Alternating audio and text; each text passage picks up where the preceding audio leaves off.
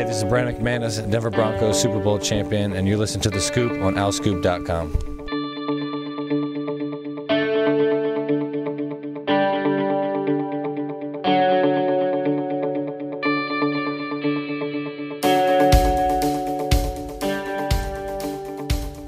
everybody. Welcome back to the Scoop, owlscoop.com's podcast. I'm John DeCarlo, joined by Sam Cohn, Sam Newman, and a special guest with us this week, Varun Kumar. So excited to to bring him into this week's episode because Varun is just one of the most fascinating human beings I know. I've told him that before. Um, we he's here to talk talk some hoops with us. Uh, we're going to talk about uh, a couple of stories he's done. Yeah, he's been part of the the series that we've been doing and the Remembering John Chaney series. We're going to Mark Tyndale. A lot of you, again, of you who are Temple fans know uh, he's been one of the better program, uh, better players in the program's history. He's now an assistant coach with the Toronto Raptors. And Varun recently spoke to Ron Rollerson, former big man, who was on um, the 2000 team. Was he on the 2001 team, Varun? Yeah. Okay. So yeah. anyway, introducing Varun to the podcast here. Um, Sam and Sam, you're meeting him virtually for the first time. I want to I want to tell this story about Varun, and he's heard me say this before. So Varun, how how old are you now?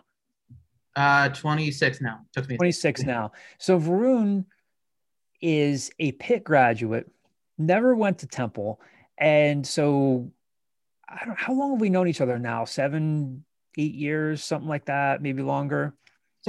Seven years probably sounds uh sounds right. I think probably so when I, I, when I got to Pitt, I think was when I started. Uh, I think we started talking. I think. So I, I, I say Varun, and and I know like a lot of a lot of our mutual friends share this share the same opinion of Varun, and I call him one of the one of the world's like most fascinating people because I remember like Varun would would start chiming in on tweets, and I was like, who is this guy? And I thought I was being trolled because he's younger, but Varun is just like this Philly basketball like historian, and he you know would say, yeah, isn't that the game where Mike Vreeswyk did this, or I don't know if you would go that far back, but they're like, yeah, that's the game where David Hawkins did this. And I'd be like, how old were you? And he would just play along. And then we finally got the chance to meet. So Varun, before we, we get into the, the, you know, um, all the, the, you know, the, the rest of the podcast, tell our listeners about like how you got hooked on particularly temple hoops. I mean, you've got a good grip on,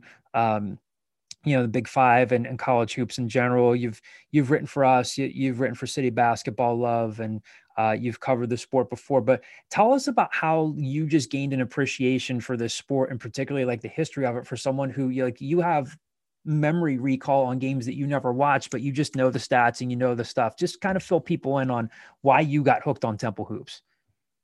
Well i would say that my the way I got hooked was 2001. Um, the last Elite Eight run for Temple, and also with basketball, it was the year the Sixers made the finals. So it was like really good time in in uh, in Philly hoops. And my dad was a Temple grad. That's how I, you know, my um, my uncle taught there, and a lot of my extended family went there. So it was um, that was my intro into Temple, and it was a good time for basketball, and all kind of just came together with that 2001 Elite Eight run. And I remember it was even the quarterfinals against Dayton was like the first game I think that I was like, I really want to watch this game, right? And you know they come into that tournament um, struggling, you know, not struggle, you know, they've been playing better during the A10 run, but um, they really needed that uh, to win the conference tournament to to get into the NCAAs and and that that three day stretch. Um, Thursday the quarterfinals against Dayton. Friday, of course, that game against GW when uh, Lynn Greer gets fouled and hits those free throws, and then the title game against UMass, and like that was for me like I had been watching with my dad um, whenever he would he would watch before or you know um, any of those uh, you know when you're little, but that was that was the run that really got me into it at that at, I was six years old I think at the time. Mm-hmm. So six year old Varun Kumar hooked on on Temple basketball. And you know, Kyle and I will will tease Varun and our you know our buddies Andrew Albert, Teddy Bailey, that whole crew, and Ari. Like they they all know you as well. Like what was it? A few years ago, Kyle and I were recovering a, I think a Temple LaSalle game at the Palestra, and it's post game, and we're kind of like walking into the media room, and someone taps us on the shoulder, and we turn around, it's Varun, it was like a midweek game against LaSalle, Kyle's like, "I love you, buddy, but what are you doing here? What are you doing here? You're at Pitt." He's like, "I just had to come home and and and see this game," and we are like, the, the dedication is is is incredible. So we're happy to have him on with us again. Um, you know, we want to recap more of you know just John Chaney's legacy. Um, before we talk about the Ron Rollerson story, you know, before we started recording, um, obviously, I think anybody who's listening to this podcast probably, you know, either might have been in attendance or had a chance to stop by and, and pay their respects to John chaney or watched the service online. It was beautifully done. And again, um, you know, in case you, you didn't get the chance to see it, I would highly recommend going back and watching it. Um, Sam and Sam, your your impressions of it. I mean, uh, Sam Cohen, before we started recording, you were talking about just the impact it had on you, not only just you know watching it, but just just being there in person. Again, I know um, all three of you never got to cover the man, but it's clear that again he's had this ripple effect and and an effect on people who've you know learned about him or, or interviewed people about him. What were your impressions of the you know of the service that they had for him? Um, I so I did get a chance to go to the the public viewing earlier in the day, um, and that wasn't anything crazy to the sense that like it's not a lot around people. You're not around a lot of people, obviously, because of COVID, and it wasn't any sort of you know speaking or music or anything like that as the private one was. Um, but I, I, I will definitely say it was it was a heavy moment for me to be able to. I'd gone with uh, with Ray, uh, friend of the pod. I had been able to go inside, you know, walk down the stairs six six feet apart from everyone um, Jay Wright was right behind us. Like there were there were a decent amount of people there uh, that were just kind of going through, and then they you know there's barriers about where to stay, where to walk, walk on the carpet, and then to be able to walk up to the casket and kind of have that moment to pay my respects. Even though I you know I'd mentioned on the podcast last week that I had talked to John Chaney once in my life over the phone. I had seen him in my life once before at uh, Aaron McKie's um, introductory press conference. John Chaney wasn't exactly the person to me that I know that he was to a lot of people, but like as you had mentioned, that ripple effect of the what he what he means to Temple basketball, what he means to Temple community, what he means to college basketball and to the Philadelphia community as a whole is is unbelievable. And even just hearing all these stories, I think that definitely had a put me into a different perspective going into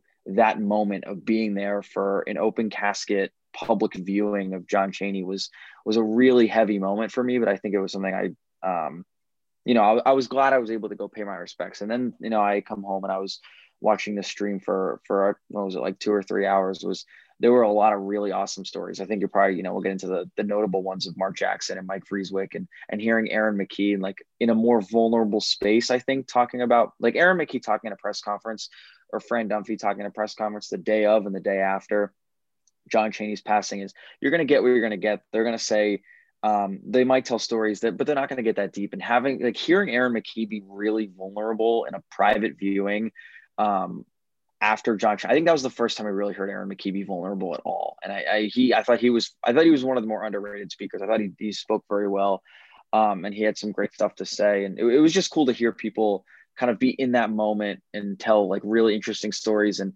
and have that like you know, you're telling me I got two minutes. I'm going to be here for a while. I thought the guy leading it, the, the the pastor, did a phenomenal job. I thought, you know, all in all, I thought it was really, really well done.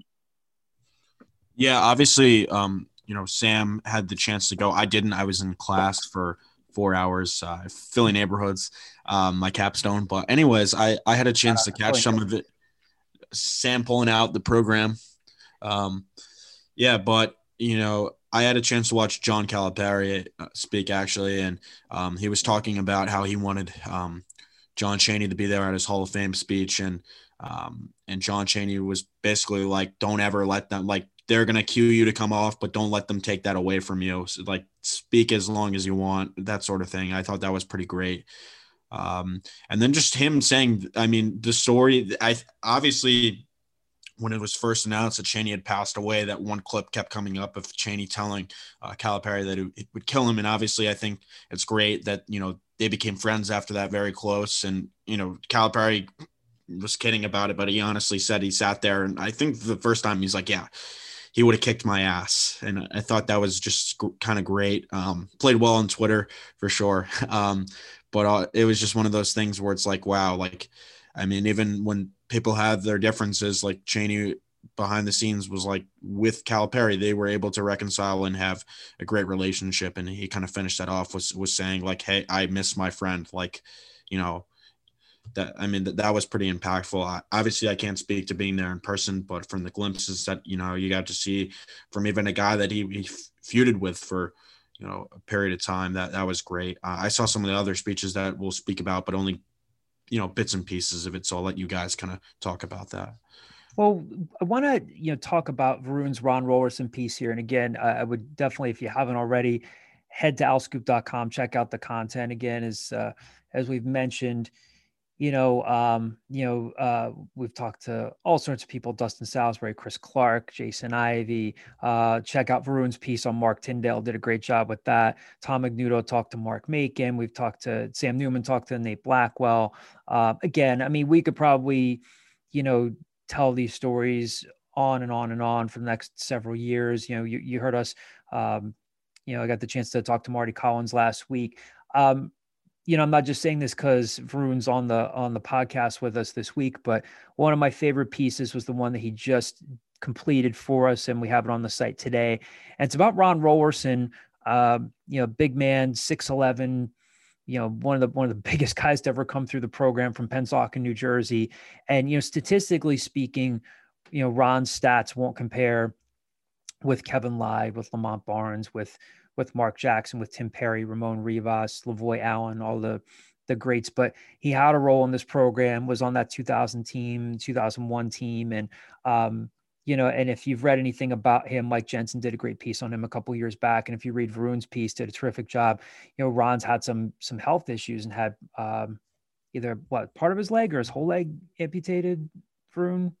Uh, it was one whole leg, and I think uh, a, toe, a couple a toe or a couple toes on on the other. So, you know, some really uh, really major major stuff. Yeah, and he and he's played. You know, he played uh, with the Harlem Globetrotters, and just a great a great personality and was a fan favorite just because of like how big he was. But in Varun's story here, and again, it kind of follows the format of you know the other ones we've done, and there's some great writing here, and then some excerpts. Um, one of the clips that we want to play for all of you from Varun's interview with with Ron was, and again, you know, other people have um, talked about John Chaney's impact when it's come to racial and social injustices. We know how outspoken he was um, when it came time to uh, talking about Prop 48 between him and, and John Thompson, talking about it and others. Um, there's some great stuff in here that Varun got from Ron, where he talks about how John Cheney checked in on him when he was in uh, when he was in the hospital. But the the clip that we want to play for you here, and you know, Varun texted me a few days ago and said I got some great stuff from him. What, what really struck me was you know, Ron talking about, um, you know, how these guys now didn't see some of the, and again, I'm paraphrasing here, and I'll turn this over to Varun in a second. These guys didn't encounter some of the things that that that John Chaney um, had to encounter, like during the Jim Crow era, and it was just a really profound piece of of the interview here. Varun, you kind of want to in- introduce this clip, and then we'll play it for the play it for the listeners here and kind of react to it on the other side. What what struck you about this piece of the interview when this came up? Sure. Um, I I uh, was gonna say um, I asked him about his legacy, uh, what it had been, and um, Ron really he, he went right away into this uh, Jim Crow stuff. Is he started off saying like you know he just wanted to be he always Chaney always said that he always wanted to be someone uh, who would be remembered as someone who who cared. Um, and then kind of going into perspective, it was because he came up during the Jim Crow era, um, where you know, in Florida, you know, there was over at least reported 300 lynchings, and you know, um, uh, Mike Kern did a piece in the Athletic when uh, what a couple years ago, and Chaney mentioned that he had uh, his mom had asked him to hide under a bed because the, the Klan had been nearby and was doing a cross burning and you know all this really really really dark stuff the the ugliest sides of american history um and he you know was not afforded a lot of opportunity uh, simply, you know, by the color of his skin when he was born, where he was born. Um, and he re- like it shaped the way he lived his life for 89 years from from literally when he was born. Mm-hmm. Yeah, so this clip we're going to play here is again just talking about you know Ron's appreciation of of that, and you know um, just as Rune said, how it shaped him, and and how you know and how you know Ron, I think, and you reflected this beautifully in the story room, where like he still found it in his heart to take a look at the whole picture and, and take a look at some of these these guys from across all walks of life who helped him out sam brown harry litwack Peter Liacouras, jim maloney. Um, you know and this is this is a big part of of of john chaney's legacy the the grand scheme of things looking at things. And again you know other people have talked about this but you know to hear ron rollerson talking about it years later and how he remembers that piece of John Chaney's life was some really good stuff. So we're going to play this clip for you here, let you listen to this. Again, this is from Varun's conversation with Ron Rollerson, and we'll react to this on the other side. I think this legacy will be exactly what he wanted it to be. Although if you talk to him, he probably never felt that he made as much of an impact as he did. But Coach would often say he just wanted to be remembered as somebody who cared and I think more than anything, that's what he'll be remembered for. Somebody who cared, you know, and everything is is everything is is, is put into perspective. He, he came up in a time during the Jim Crow era where, mm-hmm. as a black man, he was told things you couldn't do. So, for him, having the ability to take kids from the inner city and giving them a free education was an opportunity to, to, an opportunity to do better for themselves and their family was like it meant so much more to him than it did for us because we were not denied some of the things that he was denied. So he took a lot of pride in knowing that he was giving people the opportunity to get a free education, something that so many people from his time coming up probably in the South um, were, were not were not exposed to. So I think his legacy will be remembered as, as, as someone who cared, who cared about his players. I mean, that, but he was definitely a whole lot more than that. You have to, you have to take it into perspective what his eyes witnessed. He was born in January of 1932. Mm-hmm. He moved up here at 14. So he, when he when he saw coming up, he had more than every reason to to let race dictate who he was. But if you talk to him, the most influential people in his life were people that, or a lot of people that did not resemble him. His high school coach, Harry Litwack, Mr. Liacouras, Jim Maloney, four people who probably had some of the most influence in his life were were resemble people that wanted to kill him at one time. Right.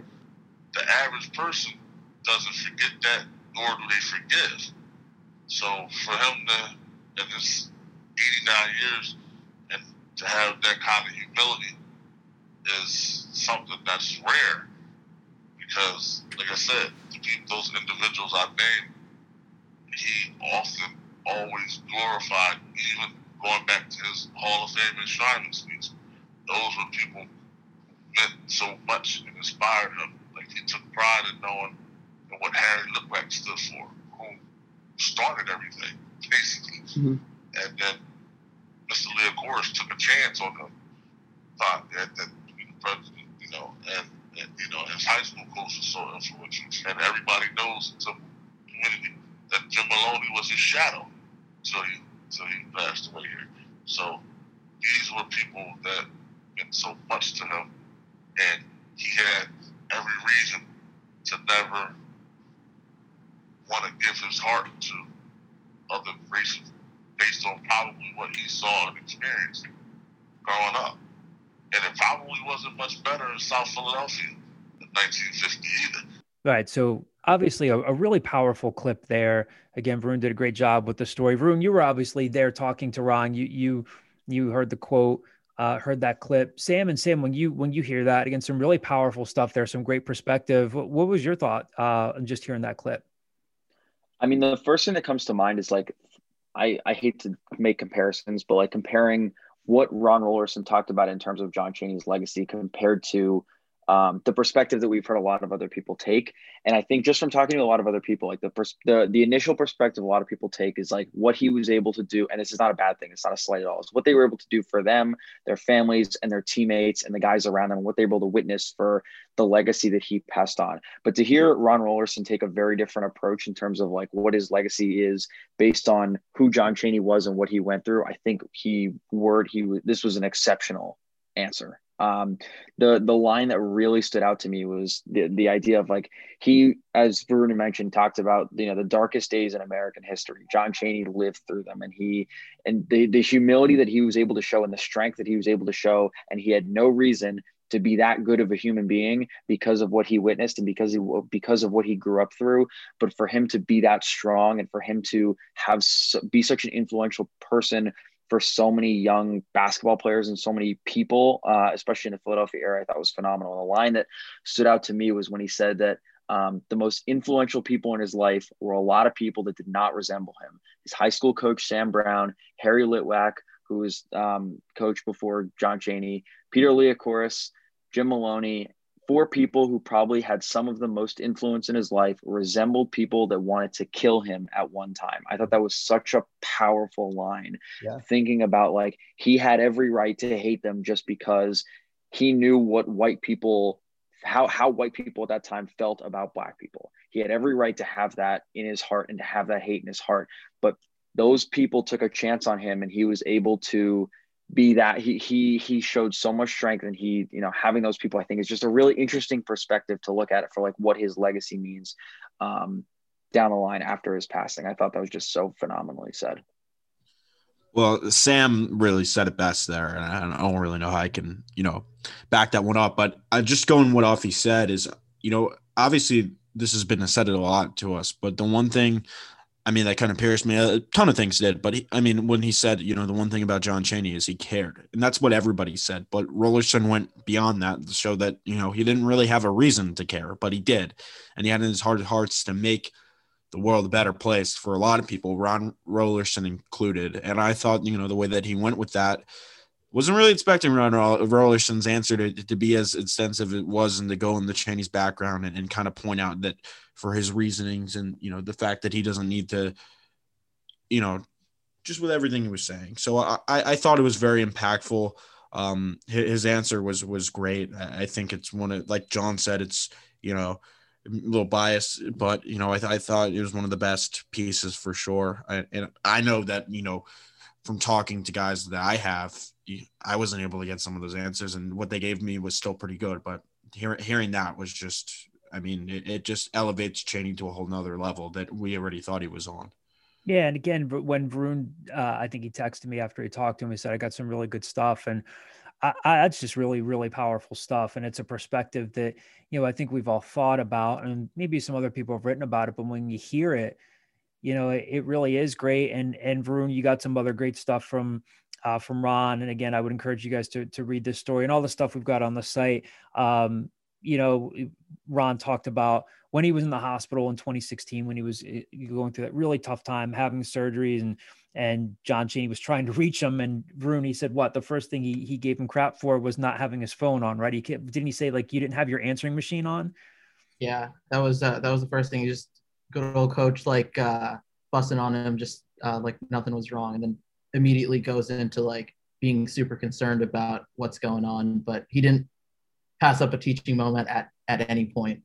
Yeah. So again, great stuff there. From uh, a big thank you to to, to Ron Rollerson for um, again just chiming in on our coverage. Big thank you to Varun for doing that story. Again, check out his story, the the Mark Tyndale stuff, um, all the stuff we've been doing. Again, um, you know, again, we could probably talk to people for, as I said, years on on end about John Chaney and his legacy. Um, but again, um, happy to to provide some of this coverage for you guys. And again, a big thank you to Ron for for talking to us. And um, stay tuned to the site. You know, we'll try to reach out to more people in the coming days.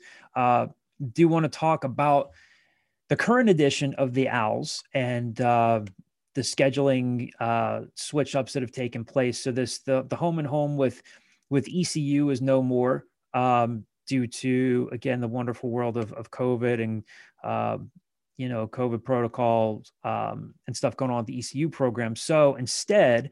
Temple will now be playing Cincinnati. Uh, you'll be listening to this on you know Friday morning, so Temple will be playing Cincinnati tonight um, trying to get some revenge against uh, against the Bearcats. And you know, again, Temple's just you know hoping to try to string a couple of wins together at some point and and continuing to show some progress with a you know with a, a young roster here and some different pieces. Um, you know, Temple didn't get him the first time around. They're hoping to get him the second time around. It's a you know a five and seven Cincinnati team that's kind of rebuilding in its own right. Um, Sam Cohn, I'll kick it over to you. Um, you know what what you know what could Temple do differently? Can they win this game now? Again, it's you know we know it's an interesting world for these guys to live in. This isn't the first time where they've had to pivot on their schedule. They're game planning for ECU, an ECU team that that somehow beat Houston and upset Houston. So you're you're dedicating all your energy into to looking at ECU. You shift, so now you're preparing for a Cincy team that you saw not long ago what could they do differently? What should they do differently this time around? And and do you think they could, you know, uh, beat them this time around? Um, I want to preface my answer by saying I did ask Aaron McKie a couple weeks ago about like what's it like with all these schedule changes going into a situation like the one we have this week about you know you have ECU coming up and the day before the game they get postponed or they the game gets postponed because the opposing team has to go through COVID protocol or whoever has to go through COVID protocol uh, your schedule changes. You have to then prepare for another team. What's that like? And he gave an answer along the lines of um, uh, it becomes less about the other team, becomes more about like, what do you need to do internally to win basketball games? What do you need to work on internally to fix things up and clean things up? The good thing for Temple is that they've played Cincinnati within the last week.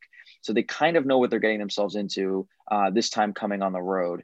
And the easy answer for what they need to do differently is not turn the ball over because if they don't turn the ball over 19 times against Cincinnati, uh, what was it a week ago today, something like that, um, they win that game. Plain and simple, they win that game.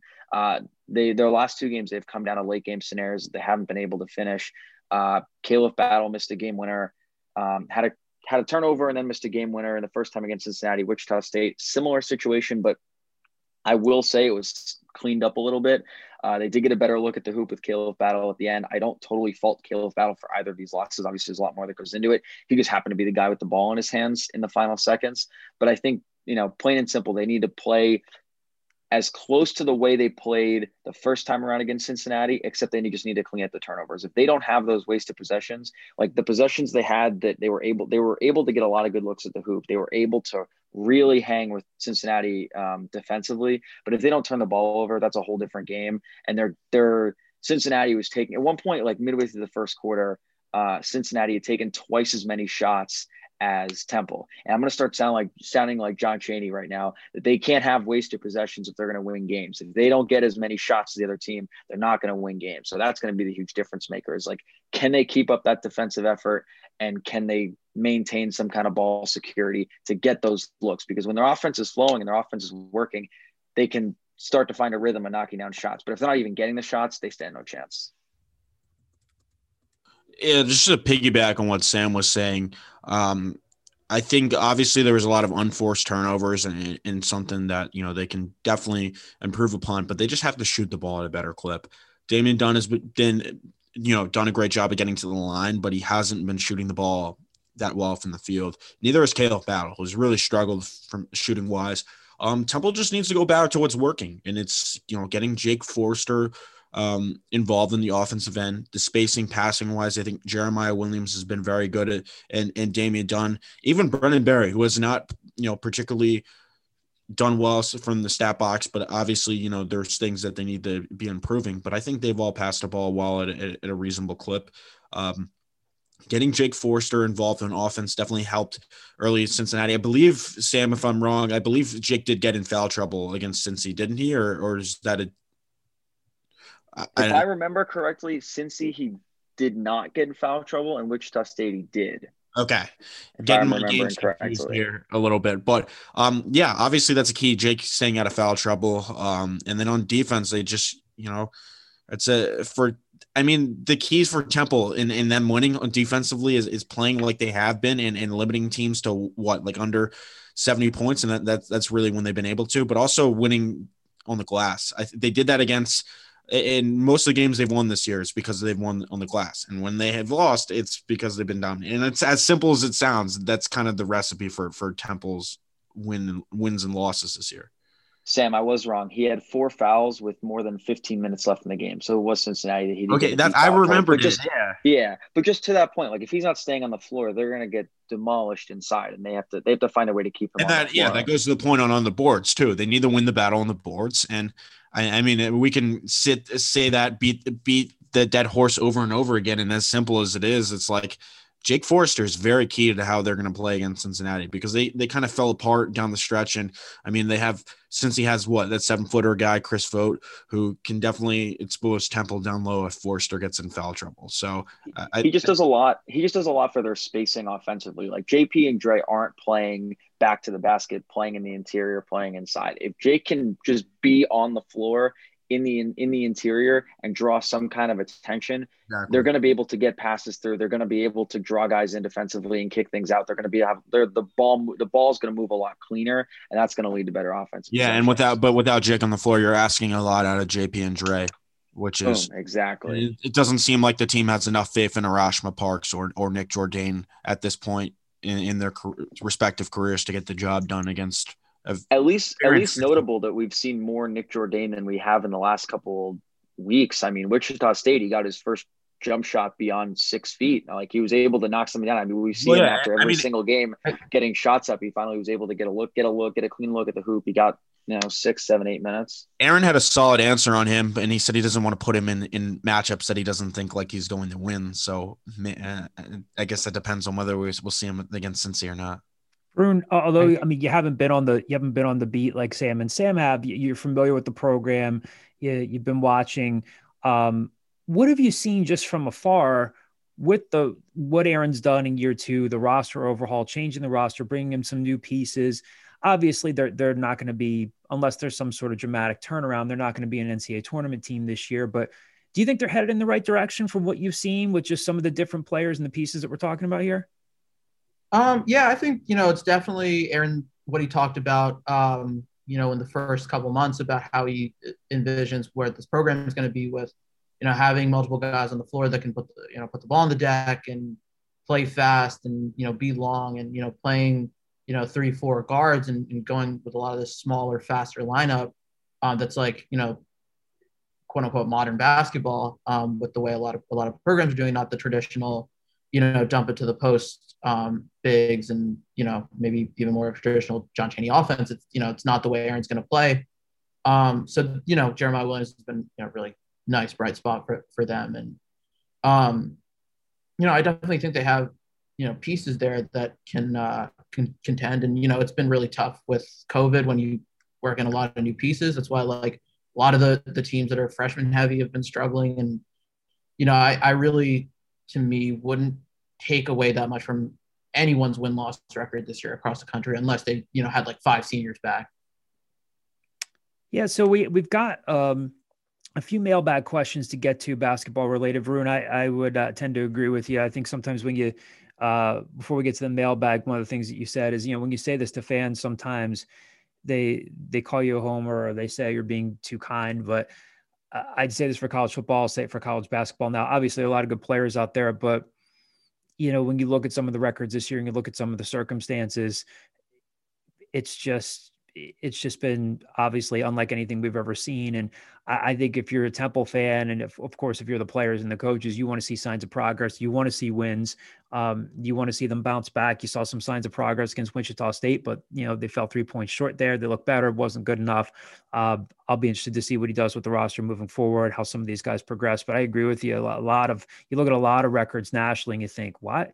I mean, even just looking at the talent that Kentucky has on its team and for them to be struggling, relatively speaking, like they have to see Duke and Carolina unranked. It's been obviously a, a weird year. We do have some mailbag questions to, to get into here, uh, all basketball related. These are from our, our message board. I think we got one on Twitter as well.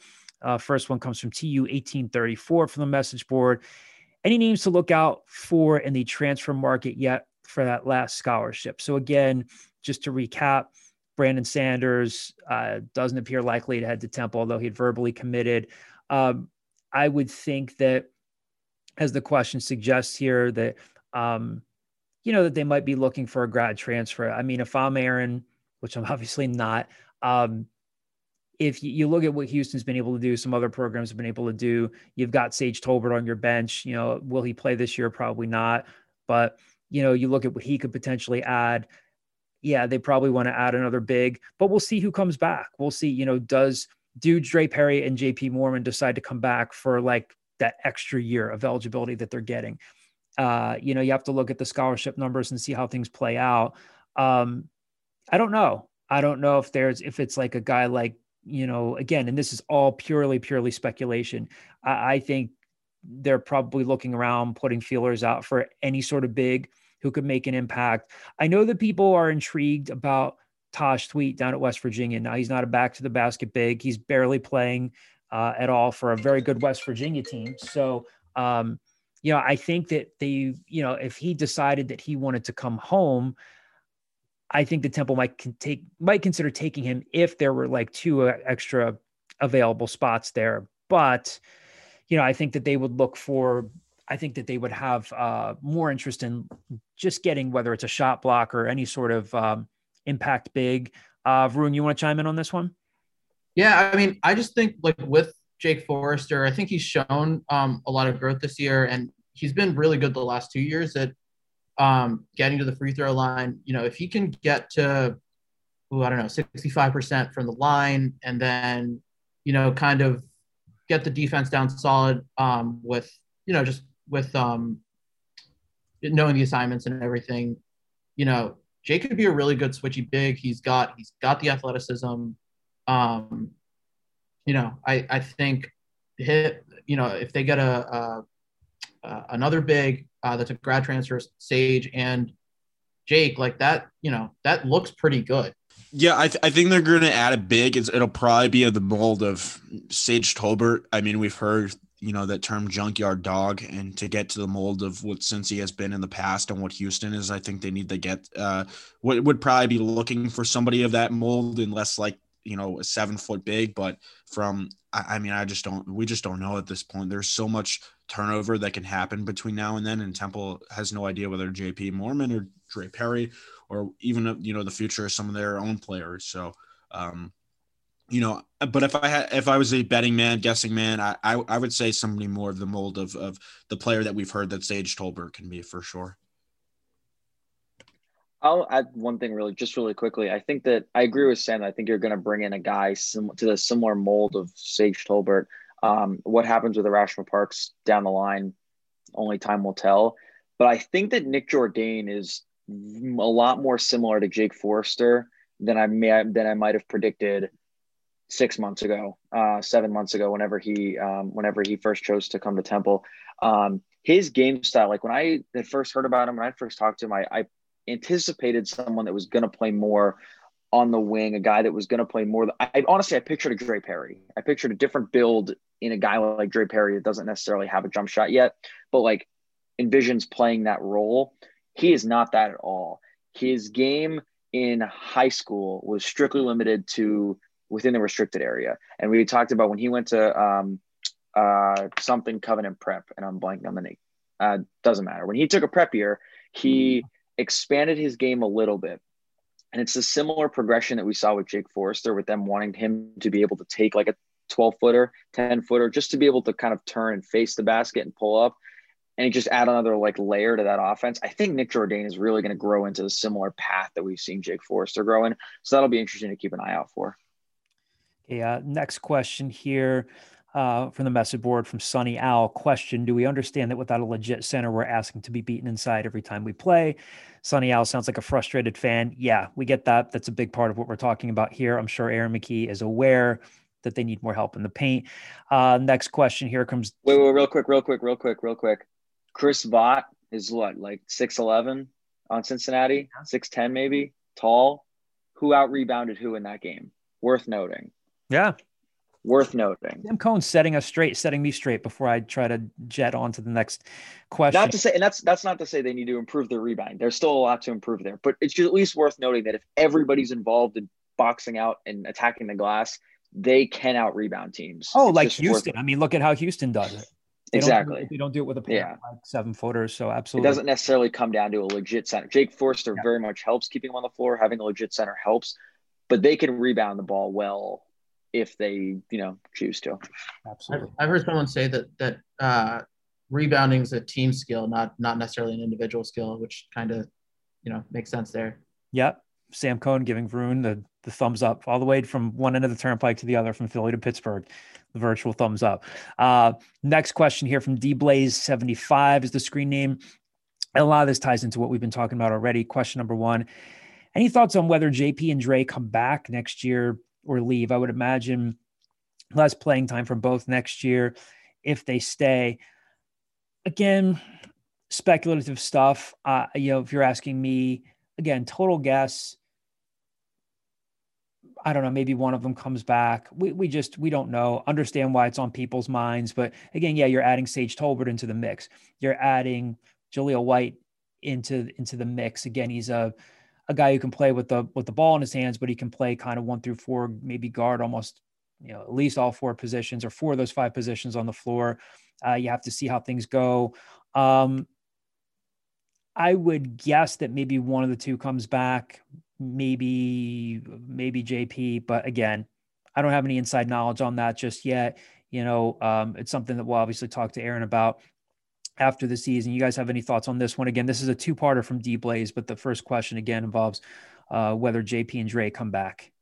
I can take it. We uh we had had this conversation in our group chat separately, just about like what we think is potentially to happen. And again, we have no inside knowledge of whether or not either of them are choosing to come back. They both have the ability to because it's an eligibility for a year. But if I were to guess, I would say they bring back one and not the other, John, as you mentioned. And I I adamantly think you could make the argument for either. I think both could be good additions to the team next year. I think just numbers wise, it's going to be really hard to keep both, especially with like guys taking a step forward, bringing back someone like Sage Tolbert, Jahlil White getting into the mix. I think it's going to be really hard for them to play the amount of minutes they're playing now next year. So I think you very, you can make the argument that one will come back and not the other, and I think you can make the argument either way that Aaron McKie would be happy to have either of them back. Uh, second part of D Blaze 75's question is Temple's best option to get a big through the transfer portal seems incredibly hard these days to get a five or someone even a four as a high school signee. Yeah, I think we can all agree again, aligns with what we're talking about. Um, you know, and again, we'll see what shakes loose in the spring. You know, maybe they do get a a big from from the area, or I, I can't really think of who off the top of my head, or maybe they do have their eyes on someone nationally, but I would be surprised – if they don't address size, you know, through the transfer portal. Again, like, you know, Aaron realizes that he is rebuilding and retooling, but he doesn't want to be doing it forever, you know, and there's like, you know, there's that variation. I'm probably butchering this this cliche, but it's like, you know, get old, stay old, you know. Um, you know, they they want experience, they want someone who can come in and and make an impact right away. I'd be surprised if they take a project big from a high school you know in the late signing period. So again, I would I would agree with the, the sentiment there. Um, next question here: Eric Dixon is not getting any playing time at Villanova. Could you see him fitting in as a transfer if he goes that uh, that route? Was Temple involved much in high school? I'm sure Temple tried recruiting him. Eric Dixon, I think, was was a, a Villanova lean for you know quite a long time. Can't say we really like intimately covered his recruitment. Um, I think what what the transfer portal is doing to the fan base, which I understand is, you know, people are looking around and they're looking at box scores and saying who's not playing, who might not, you know, who might be unhappy. And again, I think from the time that like someone, and I'm getting this back to Eric Dixon in a second, but from the time that Ty, uh, uh, Taj Thweatt, excuse me, committed to West Virginia, you know, there are some people out there saying, well, he'll be home in a year, he'll be home in two years. And I'd be like, well, we'll see you know, maybe he sits out his freshman year, maybe he, does, he plays sparingly his freshman year, maybe he does decide to come home. Nobody knows the answer to that other than Taj Thweatt. I don't, know. Again, we don't cover Nova. I Esther Boyer, I would say that I wouldn't necessarily look at Eric Dixon's playing time and uh, automatically assume that because he's not playing right now would mean that he's ready to bolt Villanova. Again, have I talked to Eric Dixon? No. Have I talked to Jay Wright? No. We don't cover Nova, but I, I think you're dealing with a little bit of a different beast there. You got to remember that, he's playing for a program that's won a couple of national championships. He's seen some guys develop. You know, don't forget, Jay's not, you know, most of you listening to this podcast know Jay's not doing this with a lot of one and dones. You know, guys have kind of, you know, you know, developed over time. So I don't know that Eric Dixon would be just looking to bowl. I wouldn't necessarily be looking at box scores and assuming that he's leaving. But again, I also acknowledge that I don't know what I don't know, but I'm not I don't have any knowledge of him just looking to looking to transfer now. Of, of course, if he was looking to transfer, would Temple be interested? You know, probably, but we'll see. But I think this is what a lot of our mailbag questions are going to be like over the next several several weeks with uh, scouring the transfer market. You guys have any any thoughts on this one? Nothing to add. I, I yeah, I, I, do. Sorry, John. Go, Go ahead. Uh, I was gonna say, I, I mean, it was the same thing. I was actually, uh, I'd seen a Facebook post about this earlier in the day, and I was talking with uh, a couple buddies of mine, and I was like, I basically said the same thing you did, but the only thing I will add is that Dhamir Cosby Roundtree is sitting out this year, I think, due to a leg injury. Yeah. And he would be coming back. Um, they'll probably lose Jeremiah Robinson Earl. Um, so, you know, maybe, you know, he kind of sees that um, he's going to be sitting another year behind Cosby Roundtree. You know, does that play into it? Like you said, who knows? But you know, it's not like he's sliding into a he might not be sliding into a spot next year. Yeah, again, it's like I said. I mean, and that's that's you know a good thing to think about, Varun. I mean, it's going to comprise a lot of our coverage now in terms of like speculating. Again, we've talked obviously about how the transfer portal has affected college football, and it certainly certainly has, and and Temple has certainly borne the brunt of it. We'll see how it affects you know things in the spring but something to keep an eye on. It would be an interesting local story to say the least, but you know, something to keep an eye on. Again, my my guess, my educated guess would be that he doesn't go anywhere. But again, Varun gives us some good th- uh, food for thought there. Uh, got a question via Twitter, and I think that's it after this one, guys. Right? Um, Detroit Owl will Tai Strickland be an Owl next year? Again, another transfer related question. I get it. I see the I see the thought process there. Again, to trying to be as literal as possible. We have not talked to Tai Strickland about this. I think he's a, a, heck of a human being. I think he's a great guy. He's got some talent, but yeah, he's not not seeing any minutes right now. You look at how Jeremiah Williams has played. Uh, Battles getting minutes. Uh, then when you look ahead and you think of again adding in Jahlil White, then you look at Hysier Miller and what he's doing at Neumann Goretti right now. Um, you can have this debate. There are a lot of good guards in the city. Sir Miller is playing as well as anybody in Philadelphia right now. Uh, posted a triple double against Archbishop Wood, a team that's got a few D1 players on it uh, between Marcus Randolph and, of course, uh, Rahsool Diggins. I can see where people might connect the dots there. We'll have to see. I'm sure it's a popular thought. Don't know yet. What do you guys think of this one? I think it's hard to say whether or not it's hard it's blatantly it's hard to say whether or not he'll be on the roster next year. It's hard to say whether he'll be playing. I think from an outsider's i think if you're looking at it from an outsider's perspective you have to keep in mind that he was their guy up until he had shoulder surgery. And when you watch his his minutes that he got sparingly through the first couple games of the season it's noteworthy that he did just about everything well except for his shot release. He couldn't find the bottom of the net he had a handful of really nice moves with the ball in his hands. He had a handful of nice decisions. Was he a perfect guard? No, but I mean, who is after not playing for a while, after coming back from um, surgery or not having played in a live game in over a year? So I think it's at least worth noting that the shoulder surgery probably did something to his jump shot. How much you read into that, I have no idea, but I think it's at least worth noting that like he had a couple really nice defensive possessions. He had a couple really nice moves. He just wasn't able to put the ball in the hole. And when you can't do that, obviously you're not going to be able to get time on the floor. It's also worth mentioning, as, as, Sam has pointed out to us, is he was not dressed to play at Wichita State. So, I mean, that I mean that's definitely something we can ask Aaron about uh, next time we get to talk to him. But um, maybe maybe there's something going on there. We just we just don't know, and I think it, it would be premature for us to to guess whether or not he'd be on the team. But if you're looking at maybe somebody who who has seen, you know, could see their minutes dwindle even further with with the addition of Hysier Miller, that it would be him. Yeah, I just hate chasing a guy before he's gone. And and again, we we talked to Tai last year for our podcast, and uh, again, great guy to talk to. And again, he's he's got some ability. He was good enough to get a scholarship at Wisconsin. We'll just have to see. Again, I, I get why people are connecting the dots there. And again, it's it's a new era of covering college hoops because if you're Temple, you also have to guard against who's looking to pluck guys from from you know from our roster as well. But I, I get why that's a name. Certainly keep an eye on it, but don't want to jump to any conclusions just yet. Um, thanks to everyone uh, for the mailbag questions. Again, uh, some great stuff from uh, from Varun's story from Ron Rollerson. Varun, you, you, had something else you wanted to add about that that conversation real quick before we signed off here.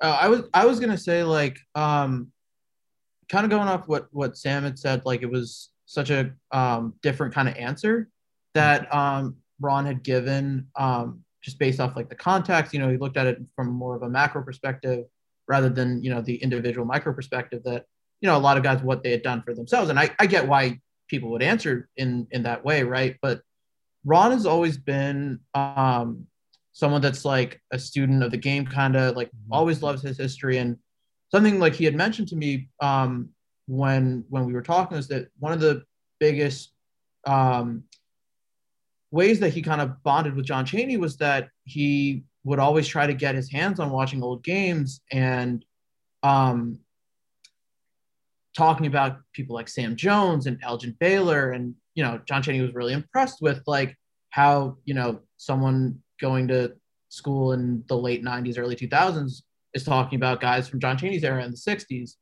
Um, so, like, just giving historical context with things like that um, in in viewing his life. Like, I, I I was doing the same thing too when I was on my way back to Philly for the viewing. Um, and thinking about like the great, you know, just with the great migration, with um, the way uh, Black people moved from the South, you know, John Chaney's story is as ordinary and typical of people at that time. Um, and, you know, I, we know for his extraordinary career that he ended up having, but it had been such a such a typical experience for um, a black kid moving from Jacksonville, Florida, in, in the second wave of the Great Migration, coming from an urban area. That's uh, a lot of the um, movement had come from urban areas in the South in that second in that second phase, and coming straight north. Um, that's why a lot of uh, people coming from the Atlantic coast moved up um, to Philadelphia, Baltimore, and stuff. And